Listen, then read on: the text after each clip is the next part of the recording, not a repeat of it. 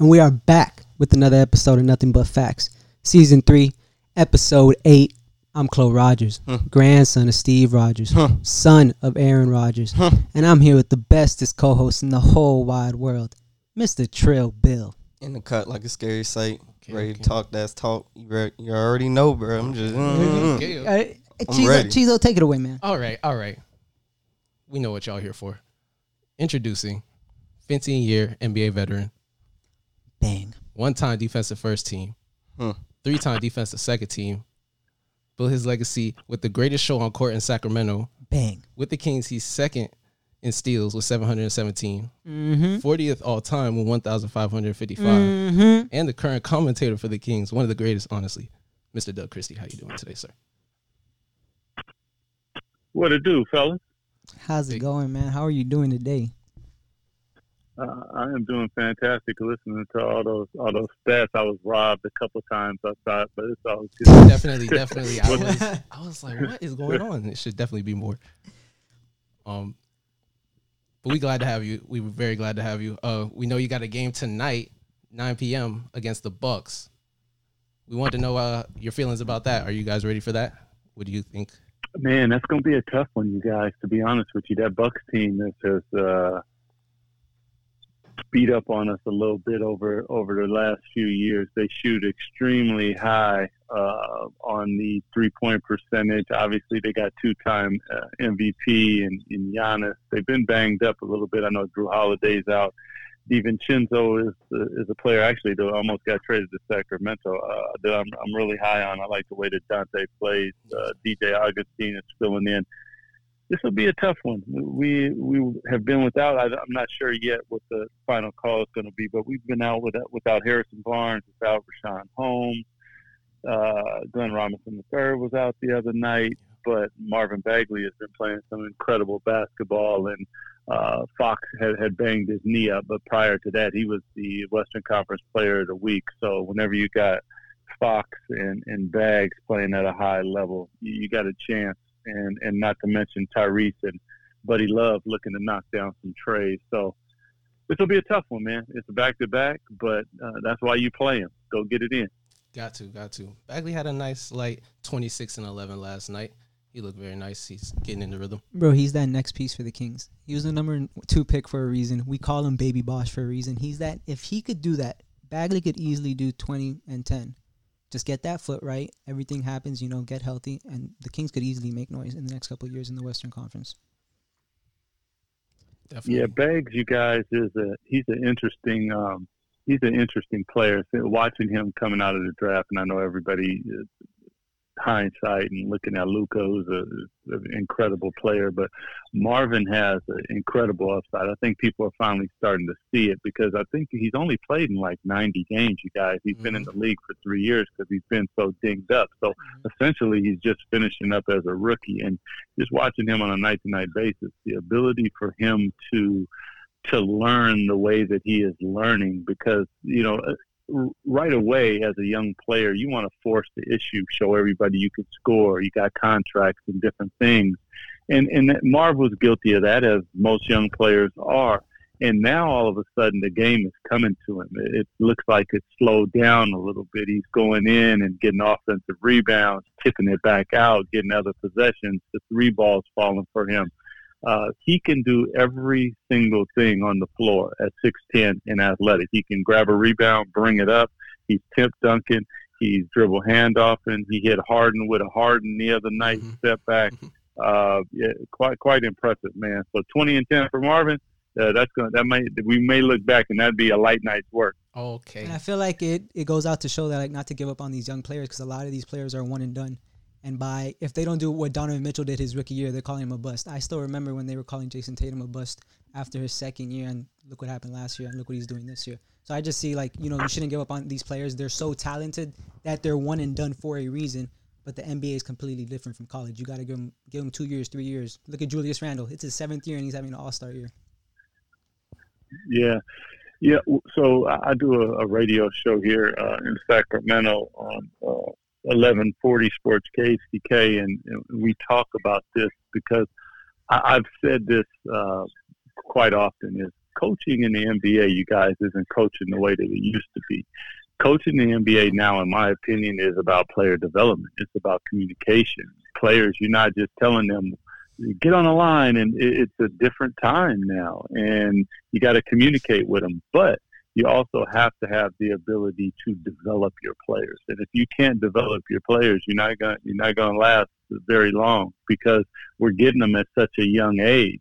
We see the potential, we see the talent, but we don't see the finished product. And that's why you, you get a kid like Marvin, you get a kid like De'Aaron Fox, uh, Ja Morant. You, I mean, you can go on and on, with the exception of Luka. Luka, but Luka was a professional overseas for like five or six years, or whatever it was, five, four or five years. So he had been playing against grown men, and the baptism comes quickly when you when that happens. So, and you're going to work on all the things you have to work on, or you're not going to be around too long. So, today's NBA, you got to be able to develop your players. Definitely. Um, piggybacking off of that, before we get into faster crack, I wanted to ask: Do you think the Kings have enough, like enough pieces right now, uh, through in-house growth to win a championship one day?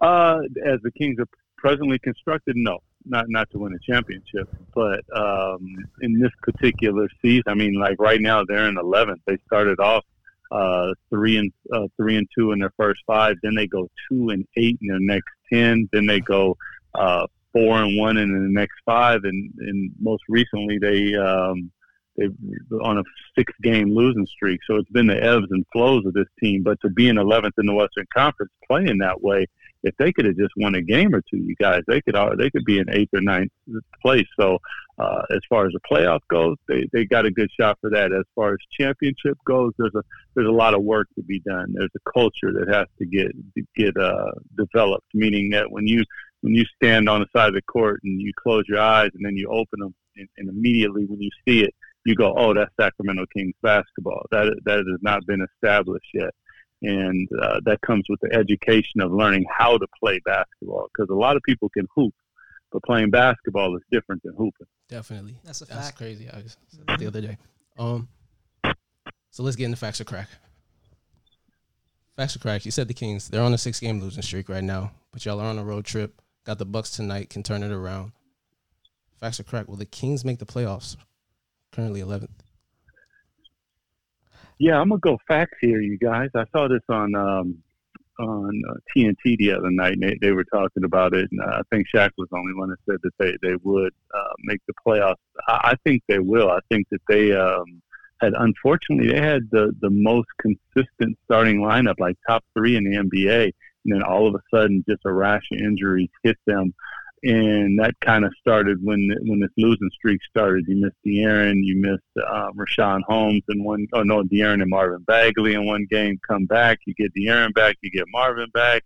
Then Richaun Holmes and Harrison Barnes go out with uh, Glenn Robinson III devours your bench. So when once they get healthy, uh, I've seen them compete against the absolute best in the game. And to be now, I'm not going to say they're going to be number eight seed, but I'm gonna say in they're they're in the top eleven for the play-in. Let me put it that way. That's all. Hey, get in the play-in. Mm-hmm. Facts correct, true. I got facts on that, bro. Okay, like okay. it's real easy to look at it. Like you just said, injuries have hit them crazily this year, and I think once they get all back on the court together consistently, it's a wrap. You've got a rookie of the year candidate, and Halliburton. As much as people like him, don't like him, he's efficient as hell. Like there's no other way to put it. And I think just that you've got that De'Aaron Fox, and like you said, Marvin Bagley. Let's face it, he was getting trade talks possibly at the beginning of the year, and all of that has died down now just because of his play. He's gotten it together, twenty and ten. It's light work, like you said. So if he can keep that up, I don't see why they won't be in the playoffs. It would take a lot for something to happen where they don't make it. I got facts picking back off everything you guys said. Harrison Barnes has been out. He's been having a career year. Holmes, he's a solid center. He's gonna come back. De'Aaron Fox, quickest quickest player on the court at all time, best player from his draft class. I'm gonna stand by that. I will always stand by that. Tyrese Halliburton through his past five games is shooting 47% from the field. He's probably the most efficient rookie. He's not putting up those LaMelo or Anthony Edwards numbers, but he is a team player and he's honestly playing, as Cheese said numerous times, he's playing like he's a veteran already. So that's a big facts for me. I like it. I like it. Next facts are crack. This one off the dome. I'm not gonna lie. Got to ask you, Mr. Doug Christie. Does Richaun Holmes have the best floater in the game with that push shot? Uh, yeah, I I think so, man. Now, as far as motor go, I'd have to think about some people, but let me tell you, man, it's a, it's a blessing and an honor to watch Richaun Holmes work every single night.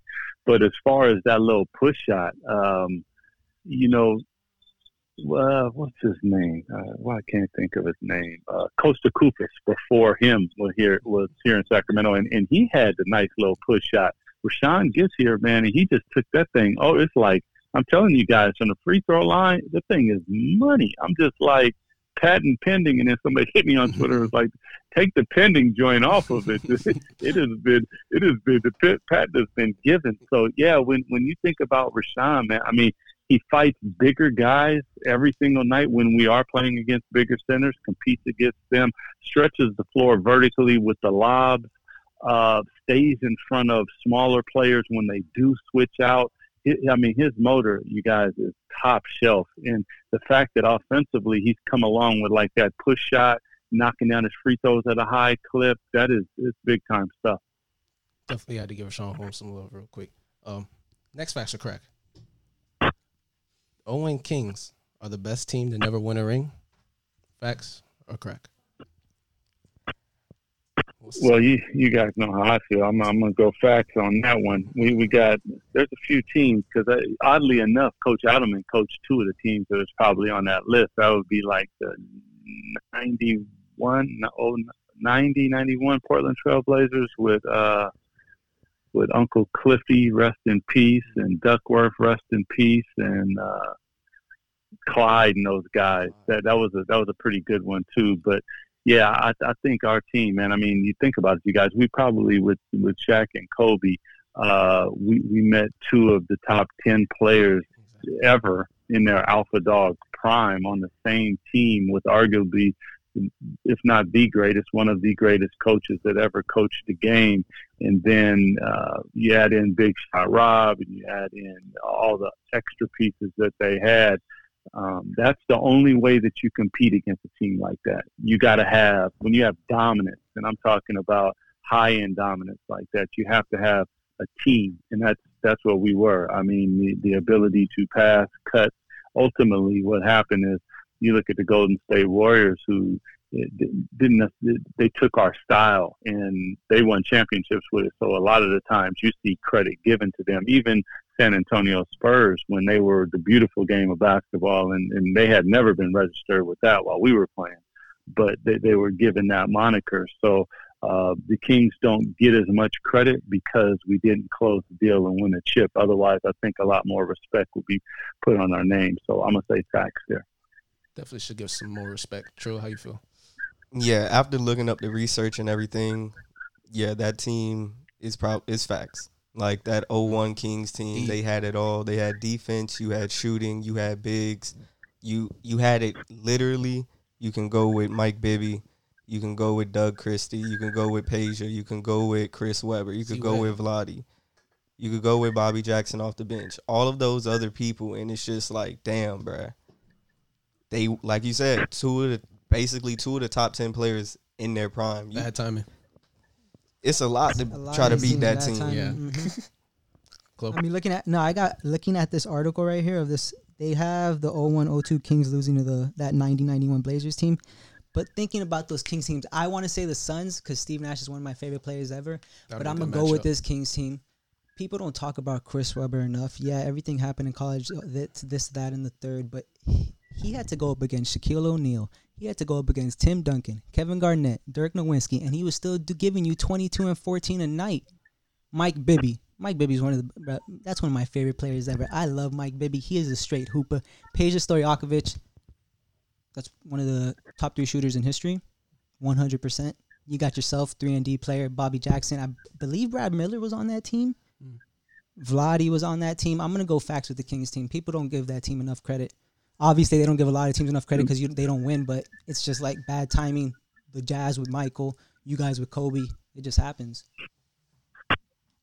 And put Webb in the Hall of Fame, please. One hundred percent. Come on, quit playing. One hundred. I don't know why people disrespect them like that. Like it makes no sense. Come on, man. None, zero. Jacksonville is nada. They're definitely tripping. Um, we do this thing on Nothing But Facts where we have a quote every week. This quote this week is My team in the cut packing metal things more foreign shooters than the Sacramento Kings. So I just wanted to ask you real quick who was your favorite shooter teammate? Uh, my favorite shooter teammate? Hmm. Uh, that would be Peja. Yeah, yeah, easily, man, because because uh, uh, the ability to and, and, if you guys think about it, like there's people, and I, I'm not throwing any salt or putting any, but but there's a lot of folks that are shooting like way more threes, and the numbers don't really dictate just because the way that the game played. Yeah. Like, can you imagine if if Peja was shooting? Because like for him, he's like every shot should be a three, pretty much. So mm-hmm. like 15 threes in a night, but you know, running behind or in front of him, like after grabbing a rebound and just dropping him the ball at the logo and him pulling up, or you know, just the the the communication that we had on the floor and understanding his game, and that was that's what I mean by learning how to play basketball. Part of learning how to play basketball is learning how to play for your teammates. So I, I, have learned how he likes the ball, how Webb likes it, where Vlade likes it. And, and, and as a teammate, I play for that and they play for that for me. And for, for Peja, it was, it was, man, that was so much fun, man. I can't even tell you guys. That's definitely how you build the best teams from the ground up. Did you ever beat Peja in a three point shootout in practice? Nah, man. You know, oddly enough, oddly enough, the Peja was really. Um, I don't even know if Peja knew how what he did because, like, coach would always call us in, and you know, at the end of practice, or even at the, most times at the end, and we all come to the circle. But uh, at our practice facility, we had like two courts, so we would be on one court when we came together, and every day Peja would have a ball and on to the other court, he would underhand it and if he didn't make it, he hit the rim every day. It was the damnedest thing. Like he just saw something different than than everybody else. So we we would go through our shooting drills and you know, he'd say, Doug, I'm not going to miss for one minute. you know, there'd be like one minute on the clock, right? and he'd go elbow to elbow or top of the key. And and I'd go, you guys, and I'd miss like one or two. And I'm thinking, damn, you know, like I miss one or two he wouldn't miss, like for real, not miss. And I used to just be like, damn. And then he would smile and laugh about it in that crazy accent. That's crazy. Career forty percent from three on only five threes, like you said. Not a not that many threes. That's crazy. I'm like, yeah, in today's game, that's equivalent to easily 10 threes a game. And it's like, yeah, if you're like, we allow Steph Curry, we allow James Harden numerous players to shoot double digits amount of threes a game. Don't even question it. If he was allowed to do that, it's a wrap. Numbers will be crazy. Oh, no, no doubt. I, I mean, even for to be honest with you, for myself, I'd probably be shooting about eight to ten threes a game. Bobby would be shooting probably 10 to 12 threes a game. Mike mm-hmm. the same way. Webb would be shooting three. Vlade dreams every night that he could. He would have started three. shooting threes so too. He always, shoots yeah, absolutely. Come on, man. He wanted three. So that was that was that was the part of uh, that our team. When people asked me about that, that was a part of our team that I thought crossed over. There are a lot of other teams when they talk about errors and different stuff because we had a, uh, you know, that that the regular team that every, you know, we had two big guys as you guys mentioned but our big guys had the ability to dribble, pass, and shoot, and everybody on our team could dribble, pass, and shoot, which plays in today's game of basketball. So uh, I think that our style was the passing and cutting and moving. And crazy enough, we led the team and like pace of, or led the league in pace of play. You guys at like 96 points or 96. And 96. And that's like last in the league yeah, now. We were first. It felt like we were moving fast. he gave us shade so because so when you think about it, there's the superstars in the NBA are probably playing like I think Giannis plays like 30 minutes, but he's doing 28, 13, and six. So it's like, how does that even make sense? Mm-hmm. You got Montrezl Harrell giving you like 15 points on 12 minutes a game. That's how fast it's wow. insane how it is now. More shots, more rebounds, more assists, more everything. They're like it's everything. like two possessions. Yo, they're like in a minute. They're each team might be getting like three possessions. That's how quick it's going now. Crazy. Speaking of numbers, next facts are crack.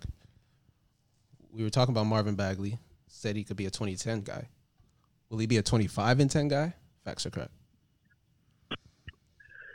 Ooh, that's a that's a good one. the only reason I say it, mm-hmm. so first let me let me put it this way: mm-hmm. facts that he's got that in him, no problem. Definitely, that I, I think that he can he can do that. Where I think that he might fall short is you can get 25 and 10 and be on a losing team, or you could get 20 and 10 and you could be in the playoffs. Mm-hmm. And then my question to you is, my brother, what you want to do? So that's where I run into run into the issue. Um, now he could also be 25 and 10 and they could win, but the, it has to equate to winning basketball, and that's that would be my only question about it because I, I really, you guys, I don't think 20 and 10 is going to be difficult for him. Uh, the, the way that I'm watching him improve every aspect of the game, you know, he hasn't even, he's a, he's like, um, I, I said this on air the other day, uh, he's a galloper. so what I mean by that is like when he's running, he's beautiful, big strides, right? And he does the same thing on defense. The problem on defense is you can't do that because galloping means your head's coming up and down, right? You need to do more more short, choppy, uh, crab-like steps, and your head is just at one level. Well, the same thing is on offense. Like if he's coming full speed and he learns how to stutter step on mm-hmm. somebody between the legs and change direction, oh my lord! And yeah, I, I don't see 20 and 10 being a problem. I don't see 25 and 10 being a problem. That just has to equate to winning basketball. That's all. Definitely could see that. Like you said, the game's slowing down for him. He had that tip to himself last night and passed to Hassan Whiteside down low. It was nice. I got facts, facts as well. It just I think it all depends on where is he in the offense. If he's the second option behind De'Aaron Fox, then yeah, I think so. But if they're still running it where it's De'Aaron Fox and then De'Aaron Fox just distributes the ball and we get our shots where we get it, then it's not that he won't get there, but I don't think with his style of play that 20 and 10 is going to be something every night. That's all. But it's depth, mm-hmm. like he said, it's possible. We all know it's there. He shows the flashes of it. But in the offense that they run, that's my only question.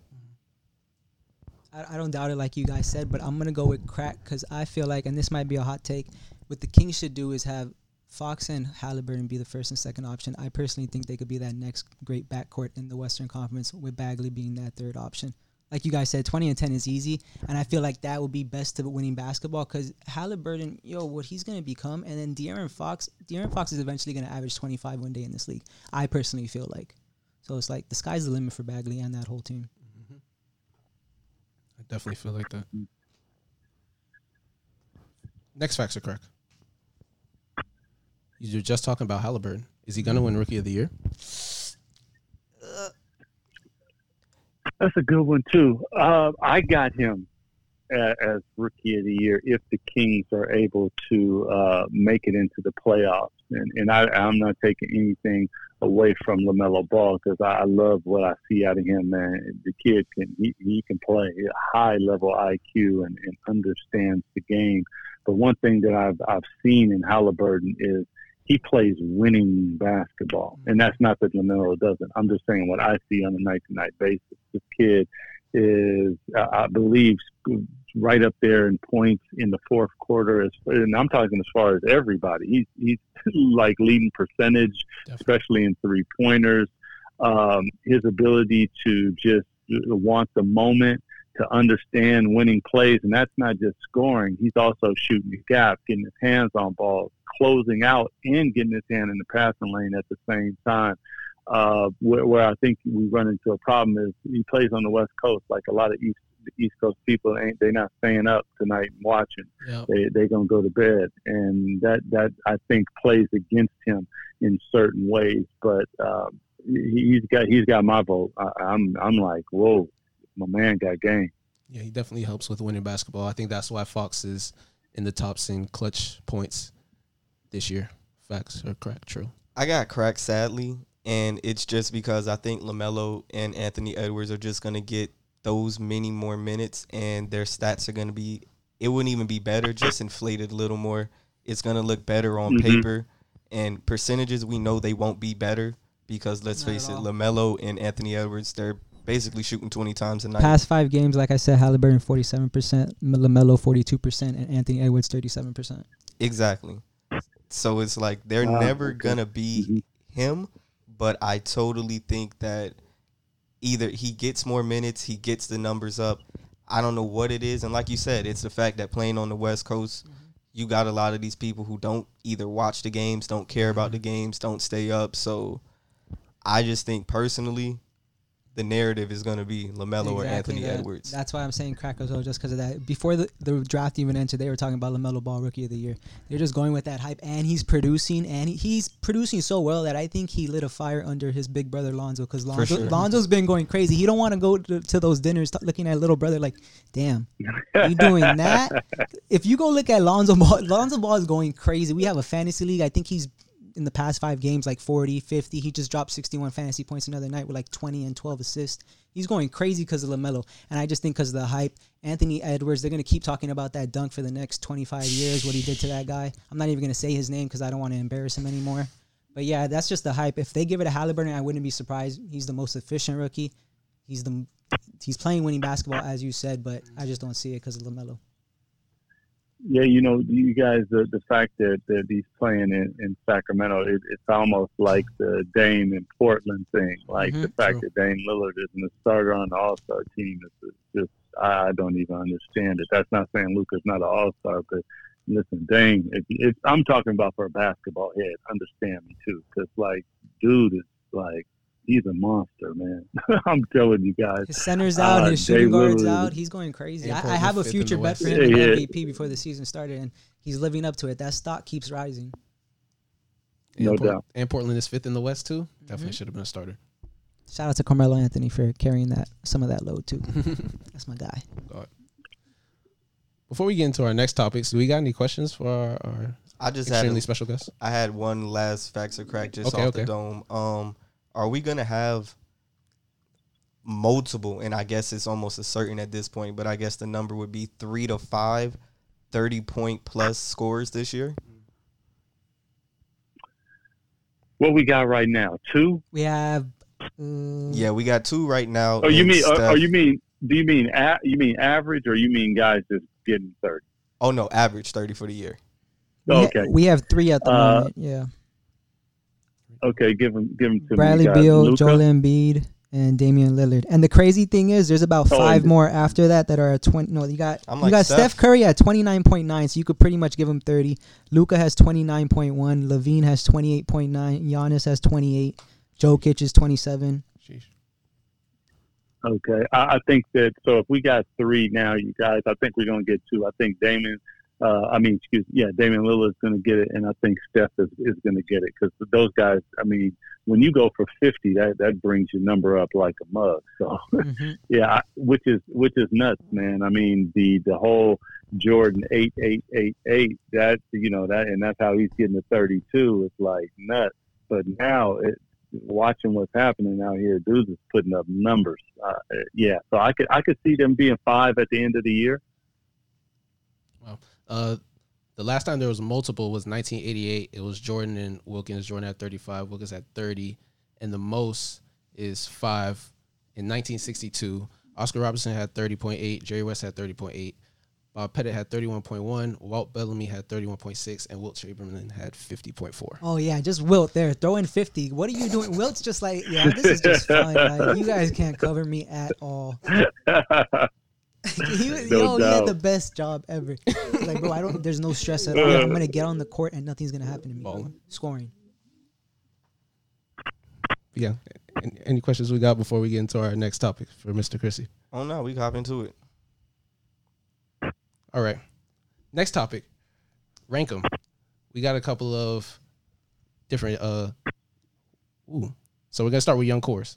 Mm-hmm. We got the Bulls, the Grizzlies, okay the Pelicans, and the Hawks. One through four, we want you to rank them. How you feel about those young cores, and which one would you take? Okay, so when we say young cores, what are, what are we considering? Because uh, like when I when I look, we just played the Bulls last night. So mm-hmm. let me see here. The Bulls got Coby White, uh, Lauri Markkanen was hurt. Look, Wendell Carter Jr. Okay. Levine. LaVine. And Pat, Patrick Williams. Patrick Williams. Okay. Yeah, I forgot about Patrick. Patrick Williams. Yeah. Okay, and then um, with the Grizzlies, we got, got Morant, Jaren Jackson Jr. He's Justice Winslow just played his first game. Dillon Brooks, Dillon Brooks, Brandon Clarke. Desmond Bane. was their rookie. With the Pelicans, we got Zion Williamson, obviously, Man-child. Brandon Ingram, Zion, uh, Jaxson Hayes, Lonzo, Lonzo. He's an asset, even if he doesn't stay. Shai's fire. cousin, Nickeil Alexander, Alexander. Walker. Yeah, Exactly. Mhm. And the Hawks, we got John Collins, Trae Young, Cam Reddish, DeAndre Hunter. Kevin Huerter. So one through four. Which Mm. one of those are you riding with? Man, that uh, that's that's a tough question. So I'm going to go with um, starting at four. Okay. Give me Atlanta. I'm going to go with Atlanta at four. I'm going to go with the Bulls at three. And I can't really decide between these two here, the Grizzlies and the Pelicans. Uh, you guys are talking about trading Lonzo and stuff. That ain't right. Um, give me the uh, give me the Pels and then the Grizz. Pels two, Grizz one. Uh, no, Pels. Uh, Grizz, uh, Pels one, Grizz two. Okay, okay. So does that mean three you- and A- ATL four? so does that mean if you have any one player out of those group, would it be Zion Williamson? That's kind of actually was was the the breaker. The only problem with with Zion because he he could be a generational player is going to be his health. That that that's really it. The only like thing that this could is the first year that we're seeing. Yeah, that's. I mean, that's that could only stop anybody. But the fact that it's been a question for him uh, prior to that, like the the the biggest thing, like when I see him, uh, you think of uh, like Blake Griffin, for instance, who had that type of explosion, explosiveness, and all of a sudden it, it, it's gone, and, and he's just shooting three pointers, and he can obviously shoot better than, than Zion. Zion has uh, has that hop in his step to get going, and that that, that worries me. But if if we're going to take that out of the equation, he, he's one of the players that you definitely start a franchise with because uh, a, a lot of these other players, not not that they're necessarily similar, but nobody has that. No one's 285, 6'6", and finishes and knocks people. I mean, I watched him knock Richaun Holmes like Richaun wasn't even there. I was way the like, good lord, man. I think he's bullied That- every single person. Yeah, it, it, it reminds me in many ways of, of, of Shaq, man. I, when I would go down to reach on Shaq, I'd use my fist. I wouldn't reach with my hand. he had them big, he had them paws on that thing, and it, it was a wrap. So, um, yeah, that's a that's a pretty dynamic little core uh, that, that they got um, down there with the with the Pelicans. The Grizzlies not far behind. Ja Morant is special. If he like, for instance, you guys, you, you might say the Grizz number one had Jaren Jackson been around and been developing because he, he was he's a, a, a bit of a monster. Dillon Brooks has got some things. Brandon Clarke, uh, Zach LaVine is probably uh, out of all these guys, he's he's right there at the top of my list, uh, being a Washingtonian first and foremost. But let me tell you, Zach LaVine is a bad boy, man. Uh, but yeah, that's how I'd rank him most likely. And it's kind of lit with players like Zach LaVine. He came into the league just like being known as a dunker, and now he's just dropping thirty points like it's nothing, You no saw it problem. firsthand last night. Like he's just it's a, it's it's so cool when players like you know come in and they're known for one thing, and then they elevate their game and just do a bunch of things, and you're like, damn, look at you now, good job, proud of you.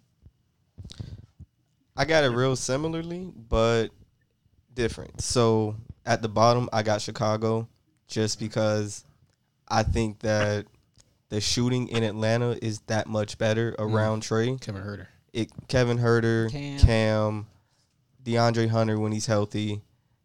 Even John Mhm. Collins can hit threes as well. So it's like, look, I think that young core, even if they move him, don't move him, I think that's a better look than Chicago.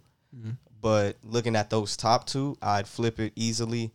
I just think the Grizzlies have more pieces overall, and that's going to lead to more depth. And you got more bigs. We know Ja, he's your guard. Dillon Brooks, shoot. Everyone's got their role. I feel like it's just expand, get better on your game. In New Orleans, I feel like you're still trying to learn what works best. Mm-hmm. Is Bi the first option or is Zion the first option? Because we understand Zion can do what he does. He's what past four games over 30. I think he's averaging 25, but I think with those two guys, I think at this point it's just like a 1A, 1B thing. Exactly. Because they could both do 25 a night. I think BI is doing like 23, 24, and Zion's doing 25 and 7, and he doesn't even need to take a jump shot doing it. I think they're both dominant in their own ways. You got one guy on the inside that's going to drop you 25, and you got the guy, you got baby Kevin Durant on the outside that's going to drop you 25. Definitely. We didn't shout out Xavier Tillman on the Grizzlies either. That's the another rookie. That's a big mess with that. No What's- doubt. What's your ranking? Yeah, I like him. I have the Bulls at four just because of what you see with Wendell Carter and Lauri. They always get hurt one way or another. They just end up getting hurt, and it's like, bro, like you guys have so much talent. It's just like I feel bad for them. Number three, the Hawks. They can't defend a park car at all. It doesn't matter how special Trae is. It does not matter if he's baby Steph. They just can't defend anything. Number two, I'm gonna go with the Pelicans just because after Brandon Ingram and Zion, there's just like you got Lonzo and stuff, but it's Yeah. just like what else is there? Jaxson Hayes hasn't been really doing much. Eric Bledsoe is already 28, 29 years old. And then the Grizzlies, Ja Morant, that's Derrick Rose and Russell Westbrook combined. Then you got Bane. Then you got Dillon Brooks. Triple J is crazy. Valanciunas is even there, and he's going to be around for some time. JJJ is a unicorn. I think he has like like a crazy high ceiling, honestly. So I, my list is the same as yours, honestly. Mhm. Next category Mhm. is duos. So here are the four duos: Luka and KP, Mhm. Tatum and Brown, Simmons and Embiid, Jokic and Murray. Rank them one through four. Mm. Man, this one, you guys, I, I was like, ugh, I don't even know. yeah, because when you when you look at it, Mhm. you got multiple guys that. So Luka coming into the season was in the MVP conversation. The, the numbers, the wins, it, it's not there. The numbers are there. I get it. KP is, is constantly hurt, so that's gonna that's gonna hurt that duo in and of itself. Uh, Simmons and Embiid, Embiid is an MVP candidate, and Simmons, regardless what you want to say about him, uh, uh, with with his shot, he brings so much more to the table. Mhm. The dude, the dude is Jokic, man. This that's a bad boy right there, man. Let me tell you guys, this this dude, I don't think people like they really recognize Jokic. Is, he's a terrorizer. Did he And Murray, y'all? uh, yeah, he did. For 50 Yeah, he yeah. took a L, but he, but he, but, but he, but he, but he dropped off that five piece. um, yeah, it, it was, it, and from it was from every single angle, man. I I, let me tell you, and just the nuances of his game, man. The head fakes and the passing, and oof, that is just. So the problem there is it, Murray's consistency. Like Murray just, what did he just go for fifty? Just did, uh, he I did think no free two throws. nights ago or something. Yeah, He dropped yeah with no free throws. First player in the history. No free throws. Crazy. So, like, i- if he was more consistent, I would have I would have him up. Um, I really like Tatum and Brown. You guys, this is this is it, like there's not an MVP in there, but both of those dudes is, is super nasty. So I'm gonna go uh, for Luka and KP. I'm gonna say, uh, give me Simmons and Tatum, or excuse me, Simmons and Embiid, Tate, uh, Jokic and Murray, and I'm going to shock you guys, and I'm going to go Tatum and Brown, number one. You're not shocking me at all, sir. I got, And I got, some- I got Tatum and Brown at number one. 100%. Really? I have him at one. Oh, man, you I, guys besides, surprised me. besides De'Aaron Fox, I have t- I- Donovan Mitchell surprised me. I think he surprised a lot of people from that draft class. I thought I said it was Tatum and Fox. I think Tatum is that good. I always say Tatum's game. It's just like it's just smooth. There's no glitches or anything. Like no like kinks in his game. He's just so smooth with the way he dribbles. It's like a natural. Jaylen Brown. People com- comparing him with Tracy McGrady. All this top five two way player in the man. game. So yeah, I got them. I got them as number one. Number two. Um, if we're going off like nobody's getting hurt, are we going off nobody's getting hurt? We're going off like what are they? you.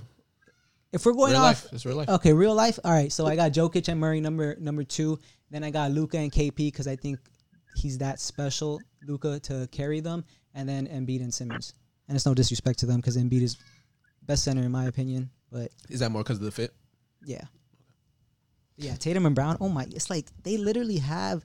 It's like Boston got so lucky. Literally, They have a gold mine. These are going to they're be the next two best two way players in basketball, probably for the next decade. What the prophet say? Wings ring, win rings. Yes. Shout out to them. True. It's a little different. So starting at the bottom, number four, and it's just what we've seen injury history. Luka and KP. Mhm. And Hey, I'm noticing. I'm noticing that he's the antagonist in the group because he always start off with it's going to be a little different. exactly. He is. He definitely I is. like it. I like it. So I got. I like it. I like it. Luka and KP at the bottom. Then I got Simmons and Embiid coming in at three, just because Ben Simmons is great. Like you said, everything else he brings to the game is amazing. But I'll go to my grave saying this: I need my point guard to be I able to think hit a I jump think Trill shot. and I have like beef with Simmons, and he doesn't even know us. But we're just like, bro, if you just had a jump shot, you're a top ten player. easily, hands I down. think you wouldn't might be a to top five player it. if you had a jump shot and you were shooting thirty five percent from three. Hey, hey, and and, and he plays defense. That's How about that's that? why it's Exactly. like he would be like, yo, One through five. it's insane. It's like, yo, what's stopping you? Like shooting the basketball is fun. But he can just he has a sweeping hook shot too. So it's like does That's he need a shot? If Ben Simmons had a jump shot, the the Sixers would have probably already been in the finals in the past two years. If he had a jump shot, like a jump shot, as in like he's a top ten player, That's a lot. he, they would have been in the finals. That's a lot. We can't say I can't go back in time. Maybe in another life we'll see, but that's how I'm feeling. Finishing off my list, coming in at two, Tatum and Brown. Mhm. And I think it's just because the leap that Jaylen Brown has taken Mhm. From being that number three pick in that draft, I didn't think he would ever get to this. He But an hell, yeah, he was just really an athlete. He could jump out the gym, he could play defense. It was nice. But the fact that he's gotten his scoring up, you can see he's in the gym every single offseason with either CP, Jayson Tatum. It don't matter. The boy's putting in work On both ends. Exactly on both ends. So you got to give him his credit. But I'm sorry. The best big man in basketball happens to also be the best passer in basketball, I think. You know my guy. And he's the best passing big man of all time. So you wrap all of that into one, and you got a solid guard who knows how to go off for 50 in spurts like that with Jamal Murray. I'm taking that every day. Every single I day. can't argue with you. As a bad boy, man. I'm telling you guys. I'm telling you, he is. woo. Definitely one of my favorite players in the league. For I sure. feel like Jokic frustrates so many players he guards because he be hitting these shots. He and can do it's everything. Just like, how'd you hit that? Like, how do you know the backboard so well? It's like you're like you're like your Tony Parker, how he used to like just hit parts of the backboard. Hey. It's just like how. You know what?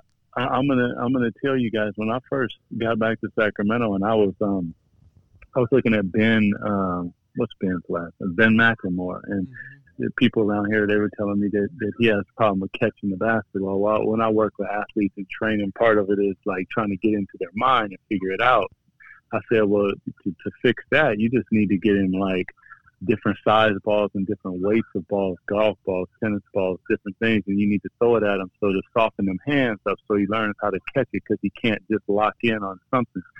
And when I watch Jokic, because I, I, I was saying about his passing, and one day I don't think nobody noticed this, but one day he was walking into the gym, and you know how they had a camera on you when you're walking into the gym, and he had like a uh, racquetball in his hand, Mhm. and he was just throwing it against the wall as he was watching, uh, walking and catching That's it right hand, and he was doing it left handed, and I was just laughing. I was like, "That's it right there." Yeah, he's, That's he's- all the he's- he's a magician for sure. After you said that, yeah. That that's yeah, that's that's every angle that he dealing with right Mhm. there. So he he he's he's walking around and getting it at the same time. Get it like you live. Got to. Next category, defenders Mm, all time. I got four for you: Tony Allen, okay. Raja Bell, Okay. Gary Payton, and Doug Christie. We're gonna start with Trill on this one. Okay. Oh, I'm been ready. Okay, yeah, yeah. All right. So coming in at the bottom, Mhm. I got Raja Bell. Okay, no okay. disrespect to him. Took that cheap shot on Kobe. We still not cool about that. That's just how I feel about I that. regret that. That's, He's a great defen- great defender. Great defender. But that's cool. That's fine. We can do it, that. uh and when I look at the other people on that list, he's not in the same Yeah, conversation that's exactly with. Tony Allen or Gary Payton or Doug Christie. I, that's just how I feel about it. Bet So that's why Raja Bell comes in at four. Number three, I got Tony Allen just because he was so limited Mm. on one side of the ball. Mm. He's greatest, one of the greatest defenders. He could take Kobe. He can take Paul Pierce. It don't. He could take them all, all the wings, all the guards, all everybody. Yep. But he was just so one sided. And when I look at the top two and those other two names, Doug Christie was a two way player. Mm-hmm. Gary Payton was a two way player. Mhm. Definitely. So I've got Doug Christie coming in at number two, but there's only one man named the glove on this list. So I gotta go with Gary Payton. There's a reason you get called the glove. I got the same exact list. It's like you get called the glove for a reason, and like you said, two way players. Like, yeah, the defense is great, but yo, you're a liability.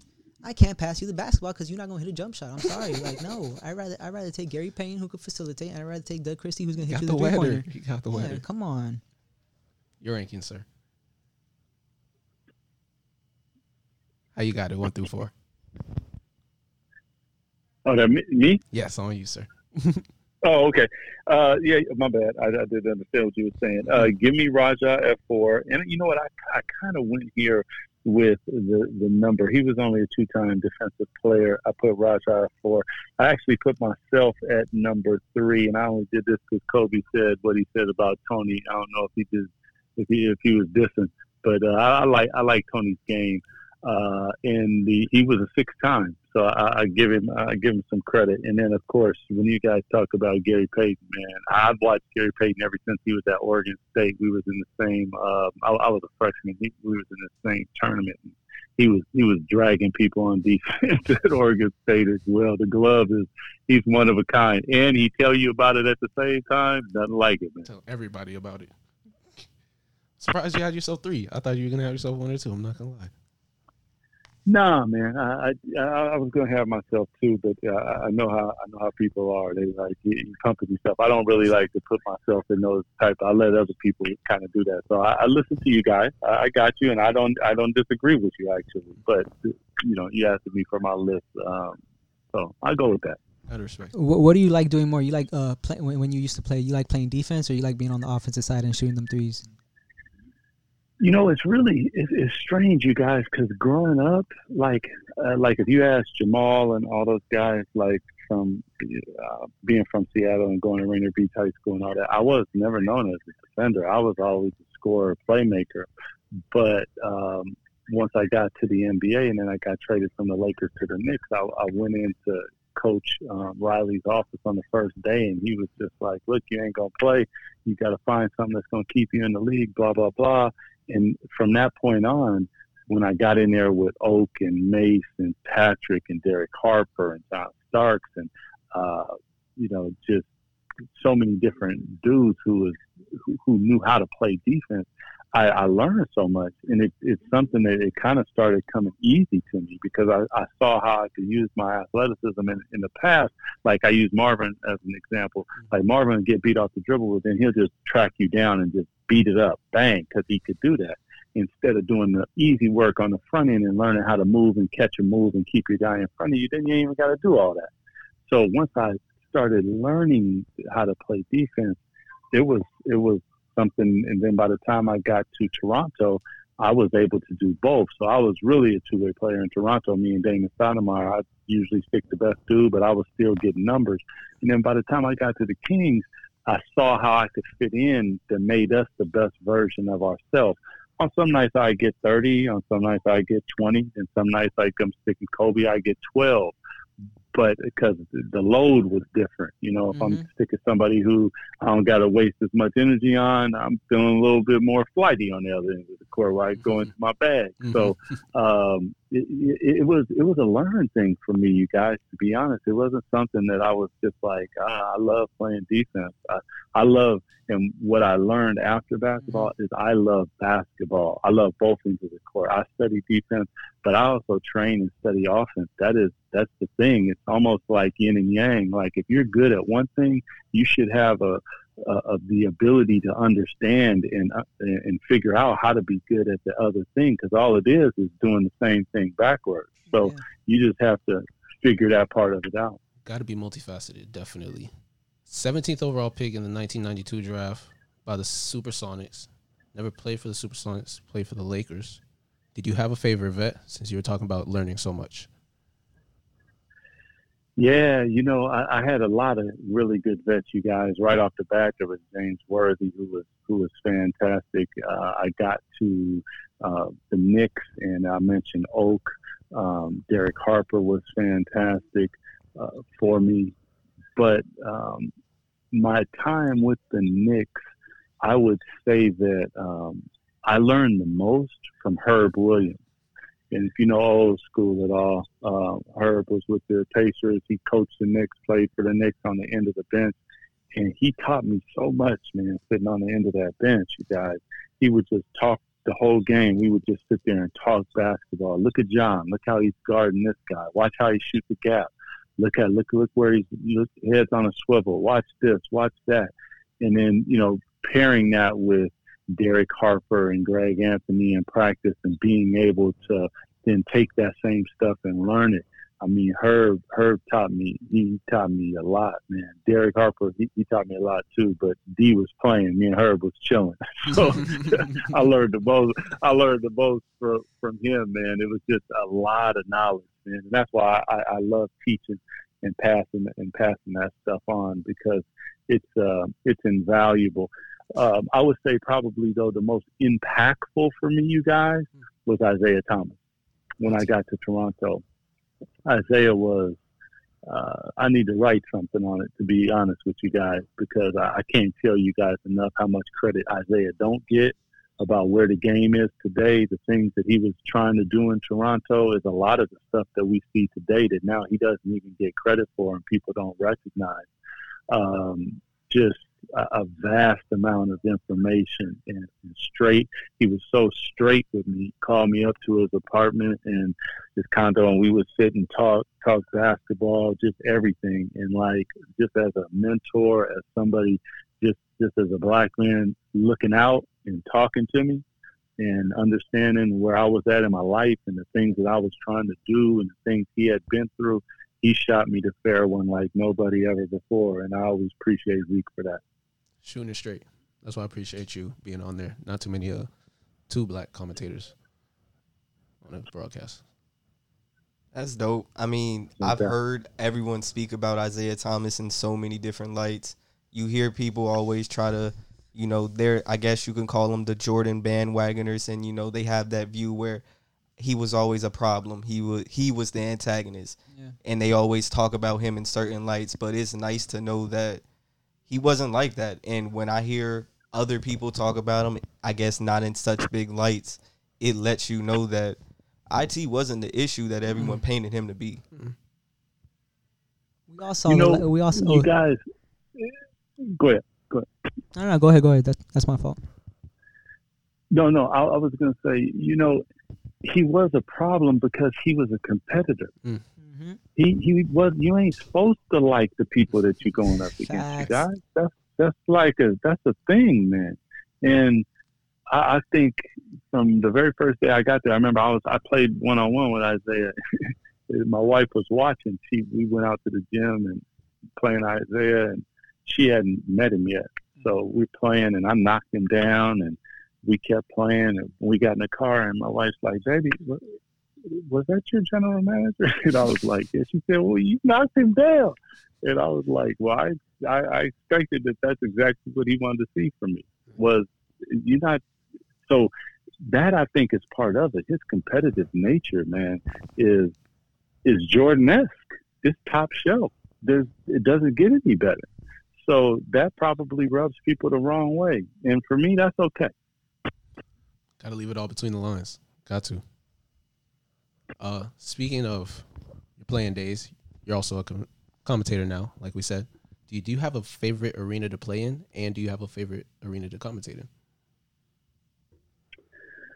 Wow, that's a that's a good one. So the favorite, wow, uh, you say that because uh, I didn't know the question. Um, the favorite arena to play in to um, to call is the same one. That's really weird. Uh, my favorite arena to play in was Arco Arena. Uh, there, there was even as a, a, a, competitor, you guys going in there, it was always packed. The stands was on top of you, and then to play for them, that was it was crazy. That was nuts.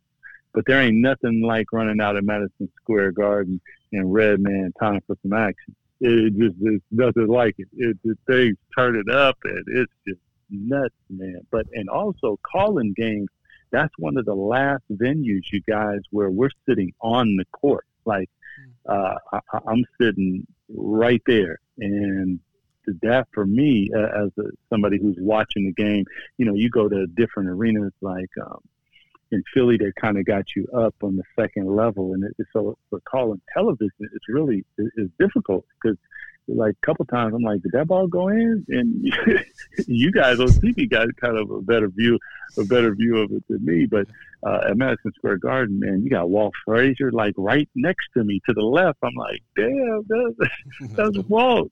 So, uh, man, it ain't nothing. It ain't nothing like the Garden, man. The Garden was spectacular uh, to to both play in and to call. Um, and if you guys never been to Arco Arena when we had that thing turned up, it, it was it, it, felt like it was about to collapse on us at the same time, but it was a lot of fun. That's dope. Any questions you guys have? I mean, just thinking about it, give me your top five hardest matchups or your top five hardest people to guard that you faced throughout your career. Ooh, that's a good. That's another good one. My uh, my my very first year, I, I, don't know that I'm gonna have him in my top five, but I just remember him torturing the hell out of me. So I gotta I gotta put Sean Elliott in there as a rookie. Sean Elliott beat the hell out of me when I was with the Knicks. Or no, I wasn't a rookie. It was like my third year, it was preseason with the Knicks, and I just had the damnedest time regarding him. But I was just learning the nuances of that. Uh, so let's see first I got to just name some people because then I can put them in order. So Michael Jordan is at the top of the list, you guys. Like this man, let me tell you, bro. uh, first of all, he's competing on both ends of the floor, but also like I hadn't I played against a lot of players and a lot of them would use the referees and like like holler and cry to the ref. Like he never did that. Like we were underneath the hoop and it's like elbow, bang, hit and in the vibe and the body language said, This how we getting down tonight? Okay, cool. And I was like, Oh damn. I mean just ultimate respect and and then after the game, my daughter's like, "Dad, can you go get an autograph?" And I'm thinking, I don't know, girl. we we we was just getting it on. Yeah. But when I went and did it, he was like totally cool. You guys, he was like, DC, watch out, you guys, because he had like a gang of people, you know, all the reporters, and he moved them out the way, signed it for my baby. I was like, wow, this is like love, love. You know what I'm saying? And you just competed like that. I I put Mike in in the rare air. Um, Kobe obviously was um, he was a monster because his ability to um, so I give it like when I first got to Sacramento, we was ascending right, and that was the first time like I'm I'm, really guarding him. I had saw him in Toronto, but you know he's really ascending, and I think that was like the first year. I think they won the championship. So uh, over that next you know two year span, like I, I was contesting his shot, and like you know, I'm big as him, move just as good, athletic. So when he's going up for a shot, I'm on top of it, hands in his face, like right, like blinding him like some glasses, right on top of it. And the first, you know, at, at first it, it worked, and then so we came back the next year, and I was doing it, and all I heard on the other back end was whack. I mean, nothing. Bang! He's knocking it down, and I'm thinking to myself, man, you spent all year with somebody, all summer with somebody handing your face up. It, that's what I was thinking. Like he, so he took that away from you, mm-hmm. and that's that is the ultimate sign of respect when you when you can do something like that. So I put code there. AI, absolute monster, man. I mean, pound for pound, AI is AI is is real deal. I'm, I'm telling you guys, like tough as hell, coming at you, mm-hmm. snaky, get in the gaps go to the free throw line, bounce up after you foul him, um, just nonstop. Um, I put Seattle, Seattle, and uh, the Bucks Ray Allen, that Ray Allen hmm. in that, that category okay. as well because he he, he was I mean he, he had the movement. He's also handling the basketball skilled in. So that was that was uh, that was real tough. Um, one that you might not think though that I, I was young, but I had a problem with him was Kevin Johnson uh, from the Suns.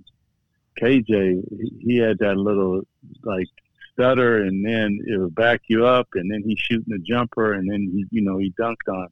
Hakeem, that's a whole other thing, man. Hakeem, I'm a big, I'm a big fan of, of Hakeem. I don't think a lot of people put enough respect on Hakeem's name. Um, but yeah, those was those was just a few. I'm sure I, I, could come up with a lot more, you guys. But uh, I would say out, out of all of them, Kobe, uh, AI, and Mike is they they right at the top of the list, and, and Mike kind of hovers uh, he hovers above everybody else. Definitely feel that. You said Hakeem is underrated. Do you have an all-time starting five, and is he on it? You know, um, uh, starting five. That's a good one, man. Um, I don't think I got to that. I would say for me, like if I'm picking for myself, mm-hmm. I, I, probably would put Hakeem on there, man, because oddly enough, offensively, you know, he was as dominant offensively, you guys. You, you remember when David Robinson won the MVP and then he went out there and just dismantled the man like it didn't it wasn't even nice, right? Mm-hmm. But then he was known as a defender, so as a two way player, like Hakeem is right up there. But um, I, I would I would probably it's, it's hard to not put the greatest winner on the team because he's going to lead you to wins, and that would be Bill Russell. Okay. Um, the the greatest the greatest and most dominant shot would be Kareem. I mean, give it to Cap in the in the post, and it, it's an absolute wrap. The greatest leader would be Magic. Uh, the greatest all around player, I, I, think, would be LeBron James. And then um, for for me, the man is is Michael Jordan. Like competitor, just the science of the game of basketball. If we if we look at Kobe and, and, and look at the scientist that Kobe was, that's who the scientist went to. he to fight to figure out the recipe. So that should tell you everything you need to know. So, do you think Bron can be better than Jordan, or is he already better than Jordan? Or how do you feel about that? Who's that? LeBron James. Uh, no, I got I got Mike as, as number one, but it's it's going to be that's going to be a conversation for for a long time for the next hundred years, two hundred years. No doubt, but think think about this, you guys. LeBron James and I played against him in his very first game in the NBA, and he had a he had a soft twenty five, seven, and eight or something. I'm just like, yeah, I forgot he played the Look Kings. At, yeah, in in his first game, so the the crazy thing that makes LeBron so great, you guys, is he's not a scorer as we know scores, but he's going to be the all time leading scorer in the history of the game of basketball. Um, he he's he's the fact that he's in the conversation like that just speaks to the man's greatness. I, I can't even. I just I, I I don't understand how people be hating on him. I just I don't get it, man. I don't he does things right as far as on the court. He does them off the court. He takes care of his body. He he, as a black man, is demonstrating how to lead, respect your family. Uh, he's got a like just uh, I, I just I don't I don't get it. It's just a it's a thing of our society. Like uh, he'll be top five, and if not number one, he's gonna be top five in every single category. Yep. Come on, man. I think Stop. he's gonna be Stop he's gonna have forty thousand career points, ten thousand career assists, ten thousand career rebounds. I think the thing with LeBron is that like people are. I personally think overall I'm taking LeBron, but as the greatest, I know he doesn't have what Michael has, but I feel like he's getting there, and people are like, "Yo, this is yo Michael Jordan Jordan's Michael Jordan." There can't be someone that's getting close. If LeBron ends up with another ring, or somehow miraculously they get a three-peat that discussion is going to yeah, be there for the rest of time. Even you, even if it, even if he doesn't get another ring, it, the discussion is going to mm-hmm. happen, man. For sure, because because he is like he's my man's for real, for real. And and then see what, what we don't take into consideration most times when we have this conversation is we don't take into consideration longevity. And longevity is a thing because it's a it's a mindset, it's a sacrifice, it's a willingness to give of yourself in a way that not everybody is willing to do. I mean, back in the '60s and stuff, they were smoking cigarettes in the locker room. You know, it's a different day now. So.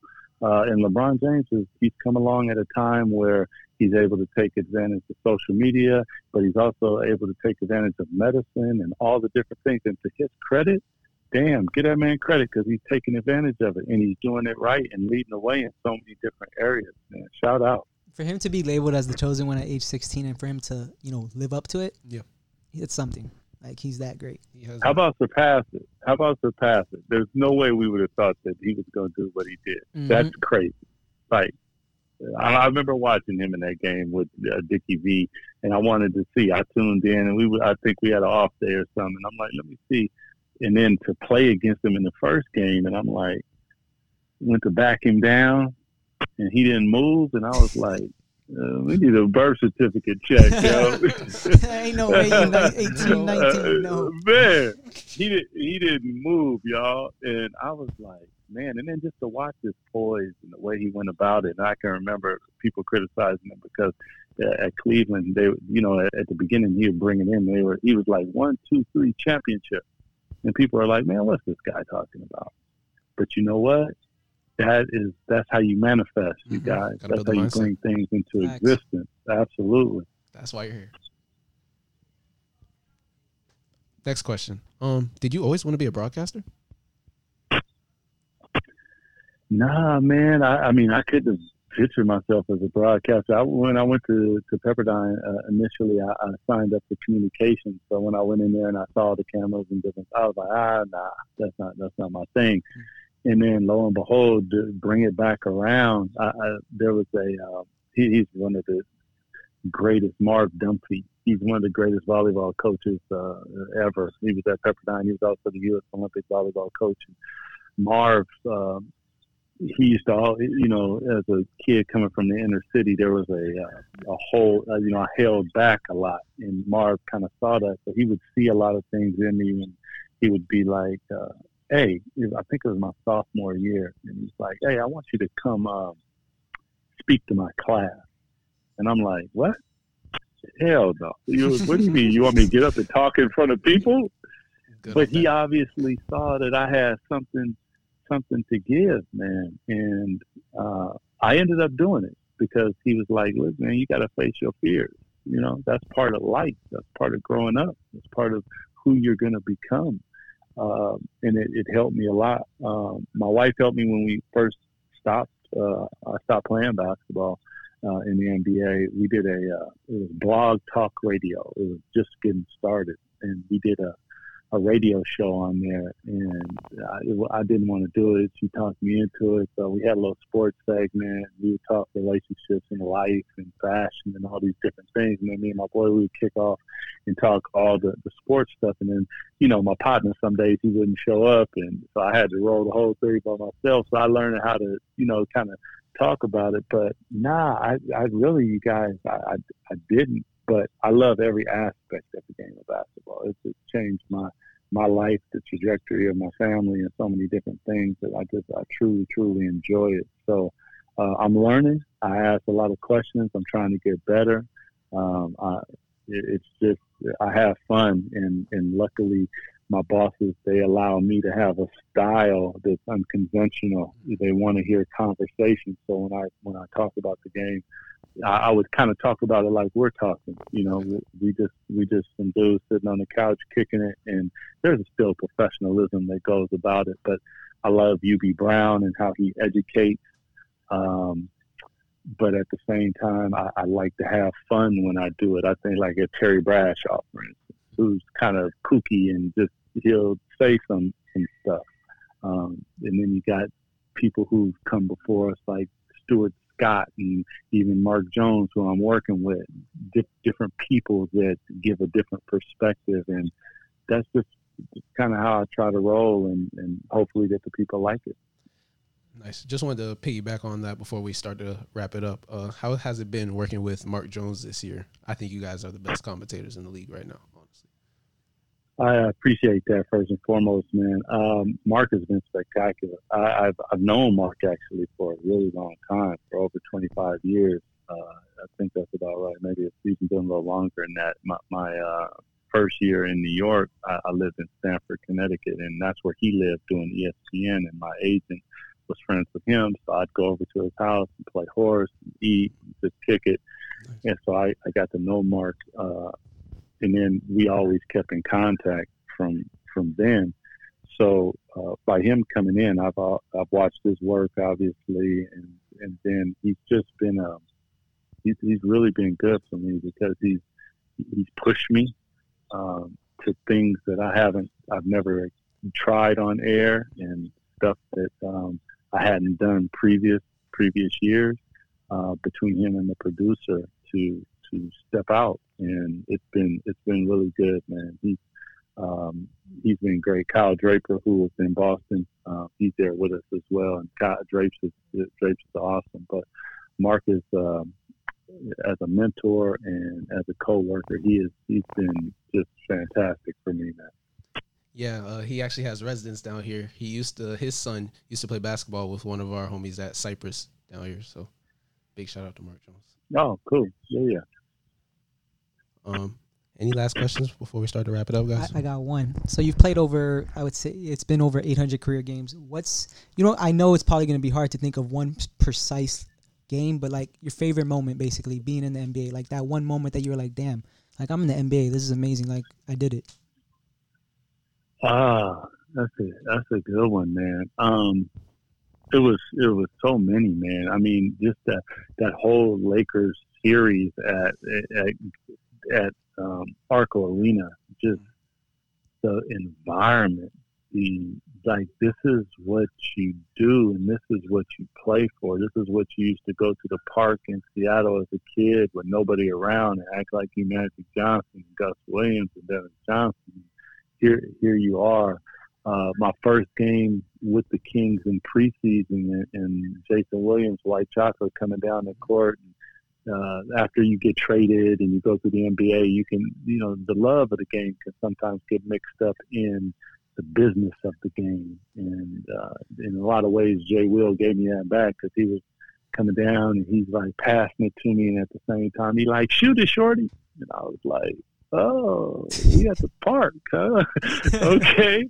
And it just it was a it was a vibe. It was a thing, man. And uh, that those were just some of the times, but just the, the ability to to run on that court, you never you, you, never lose that, and you never should lose perspective of that because it's a, it's a kid's game.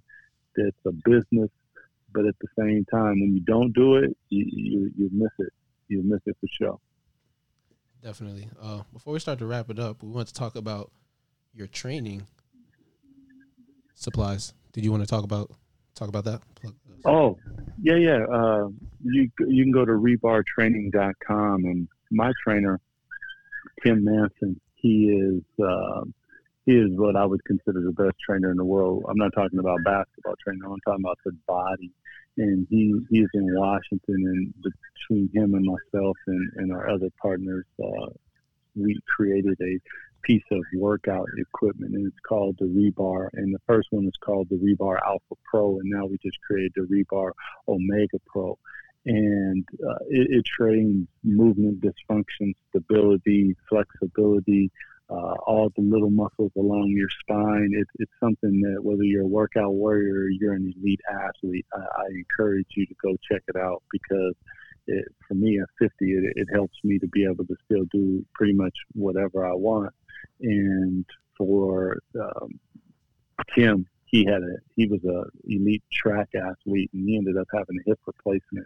And this is the thing that got him. If you if you do go on our, our website rebartraining.com you'll see tim you'll see videos of tim moving and different stuff and you would never believe that you know he, he run fields in washington with 21 year olds that are just in college and he beats the hell out of them. And, and he's got one hip that's right and one hip that, that he that's got replaced. So uh, yeah, the Rebar Alpha Pro and the Rebar Omega Pro.